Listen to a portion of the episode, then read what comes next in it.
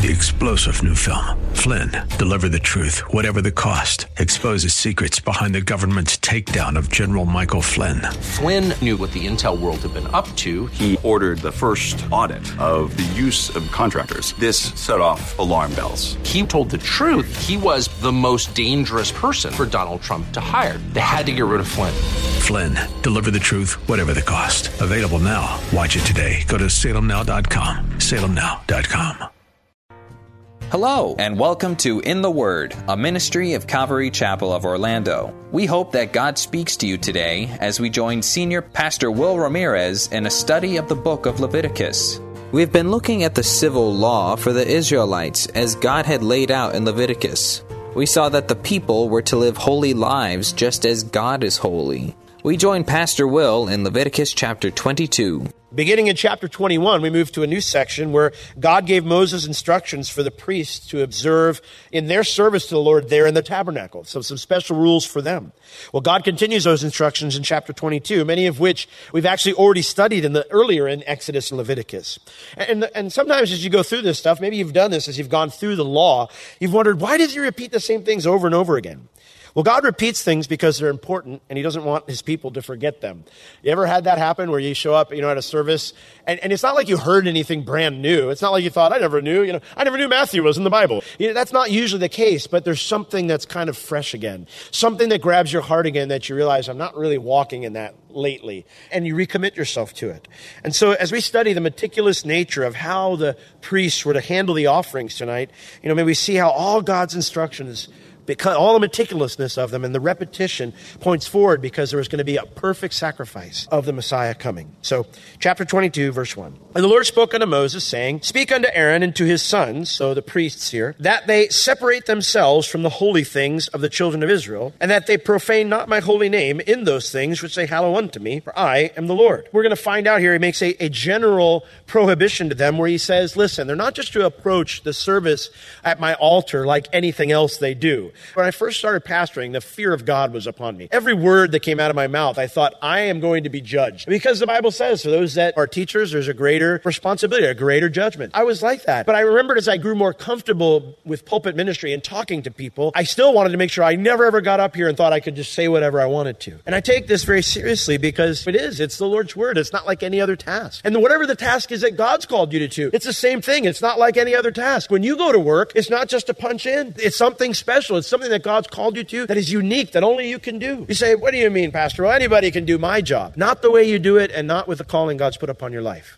You have a unique call from God. The word here actually to separate yourself from the holy things, it literally means to devote yourself to those holy things. So he says, when you get up there to serve in the tabernacle and you're going to take this food that has been offered to me, he says, you don't treat it just like any other meal. It's going to be special. You need to devote yourself to it because I want to make sure you don't profane or make my name common like everything else. I'm a brand name. I'm not the generic is what the Lord's saying. In those things which they hallow unto me, the things that the people devote to me, I want you to be devoted with those things. So he says, say unto Aaron and his sons, verse 3, whosoever he be of all your seed among your generations that goes unto the holy things, which the children of Israel will bring to the Lord, hallow unto the Lord. But if he has his uncleanness upon him, that soul shall be cut off from my presence. I am the Lord. If he comes in and he's got some uncleanness, whether it's a moral uncleanness or as we've been studying throughout Leviticus, a ritual ceremonial uncleanness, he says, I'm going to cut him off. And of course, if you've ever heard the story before, when the high priest would go into the Holy of Holies, what would they do? They would tie a rope around his ankle. What they had at the bottom of his robes were these bells and these little puff balls. They were supposed to be pomegranates.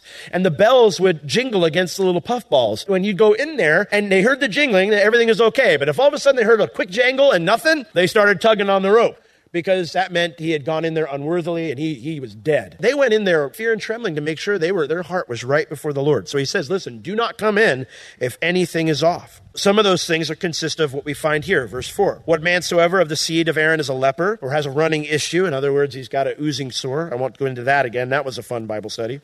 If he's that, a leper, or he's got this uncleanness problem, he can't eat of the holy things until it's fixed, until he's clean. Then whosoever touches anything that is unclean by the dead, in other words, that would make you ceremonially unclean, or a man whose seed goes from him, or whosoever touches any creeping thing, in other words, an unclean animal, whereby he may be made unclean, or of a man of whom he may take uncleanness, in other words, somebody else is unclean and you touch him, whatsoever uncleanness he has, the soul which has touched any such shall be unclean until the evening, and he shall not eat of the holy food that's in there unless he washes his flesh with water. But when the sun goes down, it's a new day. Remember, their day starts at 6 p.m. When the sun goes down, verse 7, he shall be clean, and then afterward he can go back into the tabernacle, eat the holy things, because it's his food. He doesn't have to starve. Some more things, that which dies of itself, that would make him unclean, or it's been killed by beast, torn with beast, he shall not eat to defile himself therewith. I am the Lord. They shall therefore keep mine ordinance, lest they bear sin for it, and die therefore, if they profane it, because I, the Lord, do sanctify them, or set them apart. Now, I'm not going to go over all this stuff, because we covered it already in other Bible studies in detail. So now we come down into verse 10. Those are the rules for if they can do their job or not. Now in verse 10, we get rules for who can eat the sacrificial food. Verse 10, there shall no stranger or foreigner, non-Israeli, eat of that holy thing. A sojourner of the priest or a hired servant shall not eat of those holy things. In other words, if they're helping out with something though, they're not of the priestly family, they can't eat the food, it's just for them. But, verse 11, if the priest buy any soul with his money, in other words, if he takes an indentured servant, well then he shall eat of it.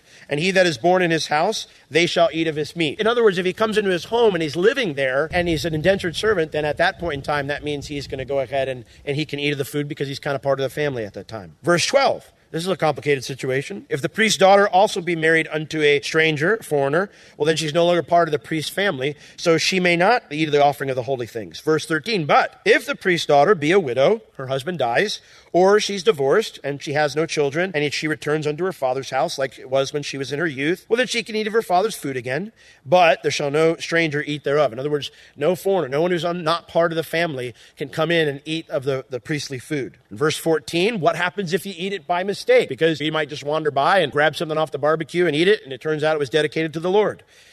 And if a man eat of the holy things unwittingly, it says, then he shall put the fifth part thereto unto it. So whatever you took, you need to reimburse the priests and then add 20% more. If you ever see a plate that says, Mark Pastor Will, you can have it, but it better be 20% more when you return it. I had a few times when I first got here, I had some food I would bring. I'd bring my lunch and I would go to eat it and it would be gone because we had a school that met here. That wasn't part of our church. We had a school that met here. And I think, some of the teachers were like, that looks good. So I put a little note and I said, if you're hungry, it's okay for you to eat it, but this is my lunch. Could you please notify the front desk before lunchtime so I know I need to go get something else and I'm not counting on eating it. No one ever gave it back with 20% more. I'm not a priest. So verse 15, and they shall not profane the holy things of the children of Israel, which they offer unto the Lord. Again, a reiteration, don't make them common or suffer them to bear the iniquity of trespass when they eat their holy things. So a reiteration of the first 9 verses, no disobedience when you go in.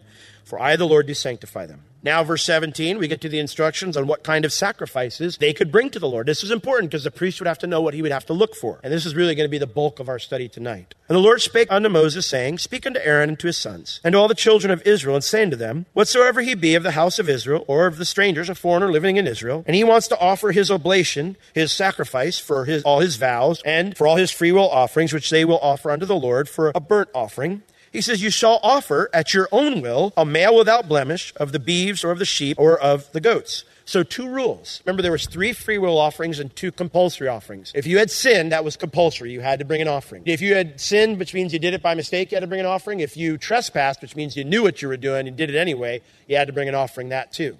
But if it was just a free will offering, just because you loved God, or just because you want to hang out with him, or because you want to dedicate a period of your life to serve him, he says there's 2 requirements. The offering has to be without blemish, which means it needs to have no physical defect, and it needs to be of your own free will. Those were the 2 requirements. No one could coerce you. It had to be your choice. That's interesting because sometimes church, and even maybe you've experienced church leaders who are very heavy-handed and they put a lot of pressure on you. I hope I'm never that way to any of you here. I try to be extremely low pressure. In fact, I'm probably too low pressure at times because I know what that can be like. To be a burden, to feel the pressure and stuff. And God doesn't want any of our service to him to be a burden. He wants it to be something we do because we love him. We get down here to verse 20, and he's going to explain in more detail what disqualified an offering. But whatsoever has a blemish, a physical defect is what that word means, that you shall not offer. It shall not be acceptable for you. So the priest, if you find him and you see he's missing, a leg, sorry, you got to go bring another one. Verse 21, And whosoever offers a sacrifice of peace offerings unto the Lord to accomplish his vow, or a freewill offering in beeves or sheep, well, it shall be perfect to be accepted. There shall be no blemish therein. Blind or broken or maimed or having a wen. A wen would mean like a running ulcer or a sore. In other words, you know, you can't go out there and go, hey, Betsy, what's wrong? And the lamb's going, and you're going to come by and check him out. And you go, oh, Betsy, what's going on? Ah, you're getting old. Time to take you to the tabernacle. No, I mean, that's not how that worked. You know, sorry, Betsy, but I had an argument with the wife today and you're it. That's not how it works. You had to pick one that didn't have any of those issues. Or scurvy. You know, I can't bring one with scurvy. Or scabbed. You shall not offer these unto the Lord, nor make an offering by fire of them unto the altar of the Lord. Verse 23. Either a bullock or a lamb that has anything superfluous or lacking in his parts. If he's got an extra leg, can't bring him. Missing a leg, can't bring him. That you may offer for a freewill offering. But for a vow, it shall not be accepted. So you could bring it just if you wanted to hang out with the Lord, just to fellowship with him, but not if it was for a promise you're going to keep to the Lord. Verse 24. You shall not offer unto the Lord that which is bruised, or crushed, or broken, or cut. If you injured him, you can't think to yourself, well, I can't get anything good out of him. I'll give him to the Lord. I always tell the joke about how there are times when people say, oh, the fridge isn't working. Let's donate it to the church. Verse 25, neither from a stranger's hand shall you offer the bread of your God of any of these. In other words, the same rules apply to foreigners who want to worship the Lord as it does to Israelis who want to worship the Lord. They need to be without blemish because their corruption is in them. In other words, there's evidence of the fall in them. By the fact that they're sick or they're missing something, that's not the way God created things in the garden. It's not the way he created things in perfection, and you can't bring it to a perfect God, therefore, because it's a reminder of sin. And blemishes are in them, they shall not be accepted for you. Verse 26, and the Lord spoke unto Moses, saying, when a bullock or a sheep or a goat is brought forth, then it shall be 7 days under the dam, which means under its mom's care. You can't come out and then you offer him because you think, well, he looks a little scrawny. You got to wait 7 days, and then on the 8th day, from thenceforth, it shall be accepted for an offering made by fire unto the Lord. So whether it be a cow or a ewe, you shall not kill it and her young, both in one day. So I don't know why God particularly had that rule, but being an animal lover, I can see why. So, I mean, kill mom and all her litter in one day. Let's get it done with. That God says, no, don't do that. I don't want that. Verse 29, and when you will offer a sacrifice of thanksgiving of the Lord, here's the reminders again, you will offer it at your own will. And then a reminder again, on the same day it shall be eaten up, no leftovers. You shall leave none of it until the morrow, for I am the Lord. Therefore, verse 31, shall you keep my commandments and do them? I am the Lord. Neither shall you profane my holy name. You won't make it like any other name out there. But I will be hallowed among the children of Israel, because I am the Lord which has hallowed you. You're going to treat me differently because I'm treating you differently. That the Lord which will hallow you and that brought you out of the land of Egypt to be your God, I am the Lord. What's the point? Well, you know, when we come to Passion Week, what do we usually focus on? Jesus' death, Good Friday, and his resurrection, right, on Sunday. That's usually what we focus on when we come to Passion Week. And as a result, we can easily forget what happened today, which was the triumphant entry of Jesus into Jerusalem, heralded by those praises, Hosanna, blessed is he who comes in the name of the Lord, right? We could so easily forget about that. The reason that's important that we remember that's how Passion Week starts is because Jesus' triumphant entry into Jerusalem was the culmination of a perfect life. Listen, Jesus couldn't just come and say, okay, I've made it past the 7th day, put me up on the cross and kill me and then be done with and we're all fixed, right? No. See, he had to live a life 33 years out in front of us, so all of us could examine him. We could all look and say, and find no blemish in him, no blemish, whether it was physical, emotional, any of those things, no blemish at all. That we would see that he was the perfect, sinless Son of God. See, because without the perfect life of Jesus, there is no sacrificial death and no resurrection that follows, because God wouldn't have been able to accept the offering. The Bible says that he was raised for our justification. The fact that he rose from the dead proved that God accepted the offering, which proved that his death paid the price. But the only way you can get to that place is if there was a perfect offering. If he's not perfect, then there's nothing to do. So that moment today, on this day, 2,000 years ago, almost 2,000 years ago, Jesus had to ride in. That's why he said, if no one else cries it out, the very rocks have to declare it. They will declare it. And you can imagine what that would be, the first rock song. Jesus had to be perfect to be the perfect sacrifice. And so his life, that triumphant entry, is so important when he comes in and he's heralded as he who comes in the name of the Lord. Blessed is he who comes in the name of the Lord. Hosanna. This is the day that the Lord has made. We will rejoice and be glad in it. He's here. The Messiah has come. The perfect Lamb of God has been examined and found to be without blemish. And now he can be offered. And so we see it was just a few days later that things started to turn against Jesus there in Jerusalem. And the religious leaders, they arrested him and tried him and then eventually brought him before Pontius Pilate, who tried to release him, but the Jews said, no, we'll not have this man to rule over us. And so Jesus took up the cross and went to Golgotha and then died for our sins. There we cried out the famous words, the same chapter in Scripture which says, this is the day the Lord has made. We will rejoice and be glad in it. The same chapter which says, Hosanna, save now. He says, my God, why hast thou forsaken me? Reminding them of all that was written there. I am who I said I was. I am who you were singing about. But there's more to it. I came to die. It's interesting, when a king was riding a donkey, you knew it was peacetime. When he was riding a horse, you knew it was wartime. And so Jesus came the first time as the Prince of Peace, come to make peace between us and God. It was the olive branch, so to speak, extended to the world, saying, I don't want you to be separated from me. I want to make peace with you. Here I am, come to make the deal, to seal the deal, the perfect Lamb of God. Now, next time he's coming back, what's he going to be riding? A white horse to come and make war. And, woe to those who will stand against him that time, because they can make signs that say, oh, he claimed to be king of the Jews. They can mock, they can spit, they can do all they want. But it's going to be Indiana Jones and the Raiders of the Lost Ark on them when that day comes. The Bible says he's going to speak and they're going to melt with fervent heat, so much so that the blood flows to the horses' bridles. Crazy, crazy time that men will turn their hearts away from God. It's not just man's testimony of examining him for 33 years. We see God's testimony in all of the New Testament. Look at Mark chapter 1 with verses 9 through 11, and you're probably familiar with these verses. Came to pass in those days that Jesus came from Nazareth of Galilee and was baptized of John in Jordan. And immediately coming up out of the water, he saw the heavens opened and the Spirit like a dove descending upon him. And here it is. There came a voice from heaven saying, Thou art my beloved Son, in whom I am what? Well pleased. I have observed your life for 30 years, son. You are a lamb without blemish. No blemishes on your record. You're in one I am well pleased. Look at Mark chapter 9. Jesus, at that point, then enters his ministry. He's driven into the wilderness, tempted of Satan, emerges victorious, and then he enters into his ministry. And what is God's estimation of his ministry? In Mark chapter 9, here on the Mount of Transfiguration. And after 6 days, Jesus took with him Peter and James and John, and he led them up into a high mountain apart by themselves. And he was transfigured before them. We'll explain here. Verse 3, his raiment became shining. His clothes became white. We see him like this in Revelation. Exceeding white as snow, so as no fuller on earth can white them. I think Mark's trying to make a point here. And there appeared unto them Elijah and with Moses, and they were talking with Jesus.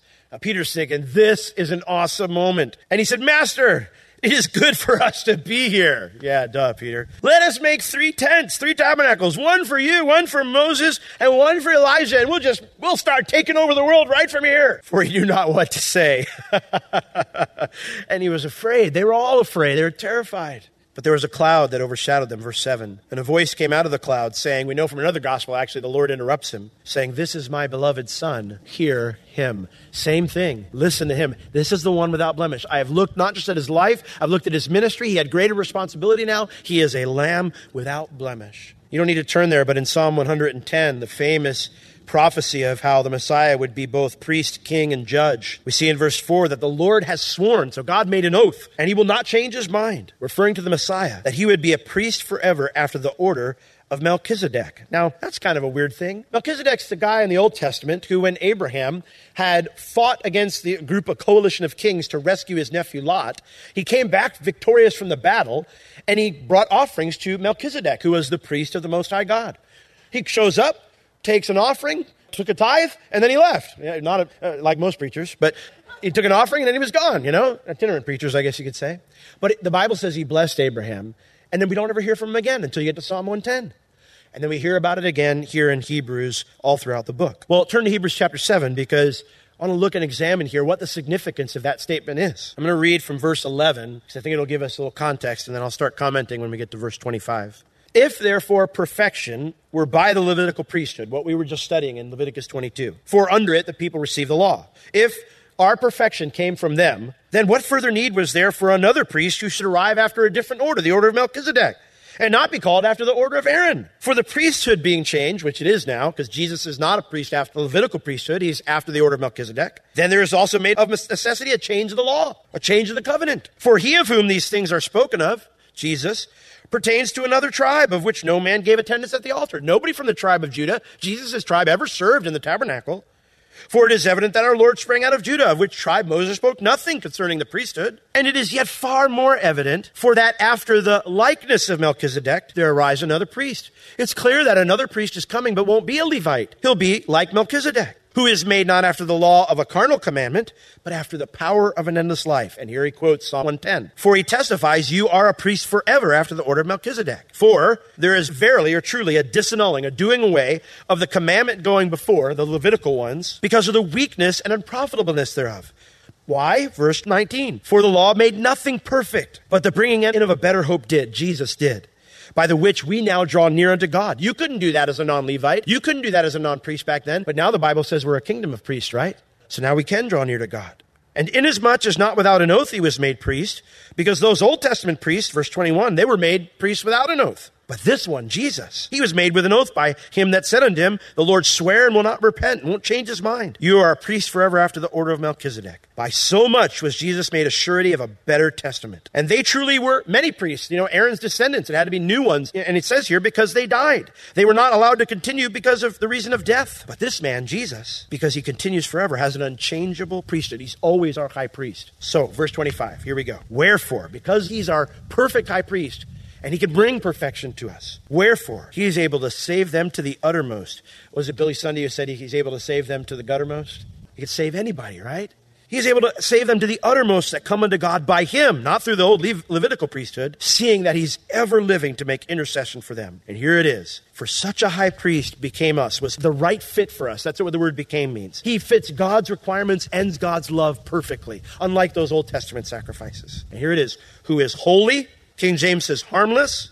Thirdly, undefiled. Fourthly, separate from sinners and made higher than the heavens, who needs not daily, as those high priests did, to offer up sacrifices, first for his own sins and then for the people's. Jesus didn't have any sin to offer. For this he did once when he offered up himself for the people, is what it means there. It doesn't say for the people, but that's what it means. For the law makes men high priests which have infirmity or weakness. But the word of the oath, the promise from Psalm 110:4, which was after the law, it makes the Son who is consecrated, he's our high priest forever. So what I want to focus in on here is these four things. First, it mentions that he was holy.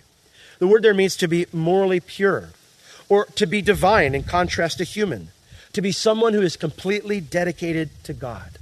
And as we look at Jesus' life, isn't that what he was? So he fits. He's our perfect sacrifice. He was holy. Secondly, King James says he was harmless. What harmless means, faultless, and faultless to the point of having no guile. And Webster's defines guile as he had no slyness or craftiness. In other words, Jesus had no bad motive. And sometimes we can put on a good show on the outside and we do the right things, but inside we're thinking, I wish I could get them in a dark alley. Jesus never thought that way. Never. He never had a bad motive. Never. Can you even imagine that? Like what life would be like that? I battle with wrong motives all the time. How many times we have to be encouraged by the scripture where the Lord says, don't let your heart condemn you because God knows all things and he's greater than your heart. Thank you, because man, my heart can find a lot of stuff there. Every time it seems you grow and the Lord just pulls back another layer and you're like, what was that? I didn't even know that was there. But Jesus, none of that was there. You could have done as thorough a search as possible and you wouldn't have found any blemish at all. He was the perfect, sinless Lamb of God inside and out. Next, it mentioned that he was undefiled. And the word here means untainted or ritually pure. Remember Jesus' explanation to John of why he needed to be baptized? Remember he came to him and John's like, why am I baptizing you? You should be baptizing me. You're the Son of God. God's word takes on even more significance now. When we read about this in Leviticus, about all the ritual purities, Jesus went through it all. He did exactly what we need to do according to the law to be perfectly clean ritually. He did it all. He didn't violate any of it. So he's also not just morally pure, not just motively pure, but he's also ritually pure and therefore 100% qualified to be our perfect sacrifice by the Father. And because of that, the last point, he stands out. It says here that he is separate from sinners. The word there means to be isolated in his own place. As a result of his life, Jesus stands alone in all creation as a perfect man. And because of that, it mentions that he is made higher than the heavens. He is the only one who could have waltzed into heaven. When he stood there on the Mount of Transfiguration and he's glorified, and what did God say? Well, no, son, you had that bad attitude with your mom once, so no, you can't come right in. No, he said, this is my beloved son. He did it. He did everything I've required of man. If he wanted to waltz into heaven right now, he could. But of course, that's not the end. He didn't just come to live a perfect life. See, that's the other side of the problem. If we just focus only on the cross and the resurrection, we forget about the fact that what made the cross possible, it's perfect life. But if we just look at Jesus as a good man or a good teacher or this nice guy, and we should follow his example, then we miss the whole point of why he came, which was to be our perfect sacrifice, to die for our sins. If you have any spiritual or physical need, please contact us. We would love to pray for you and assist you in any way we can. You can reach us at Calvary Chapel, Orlando at 407-523-0800 during our office hours Tuesday through Friday, 9 a.m. to 4 p.m.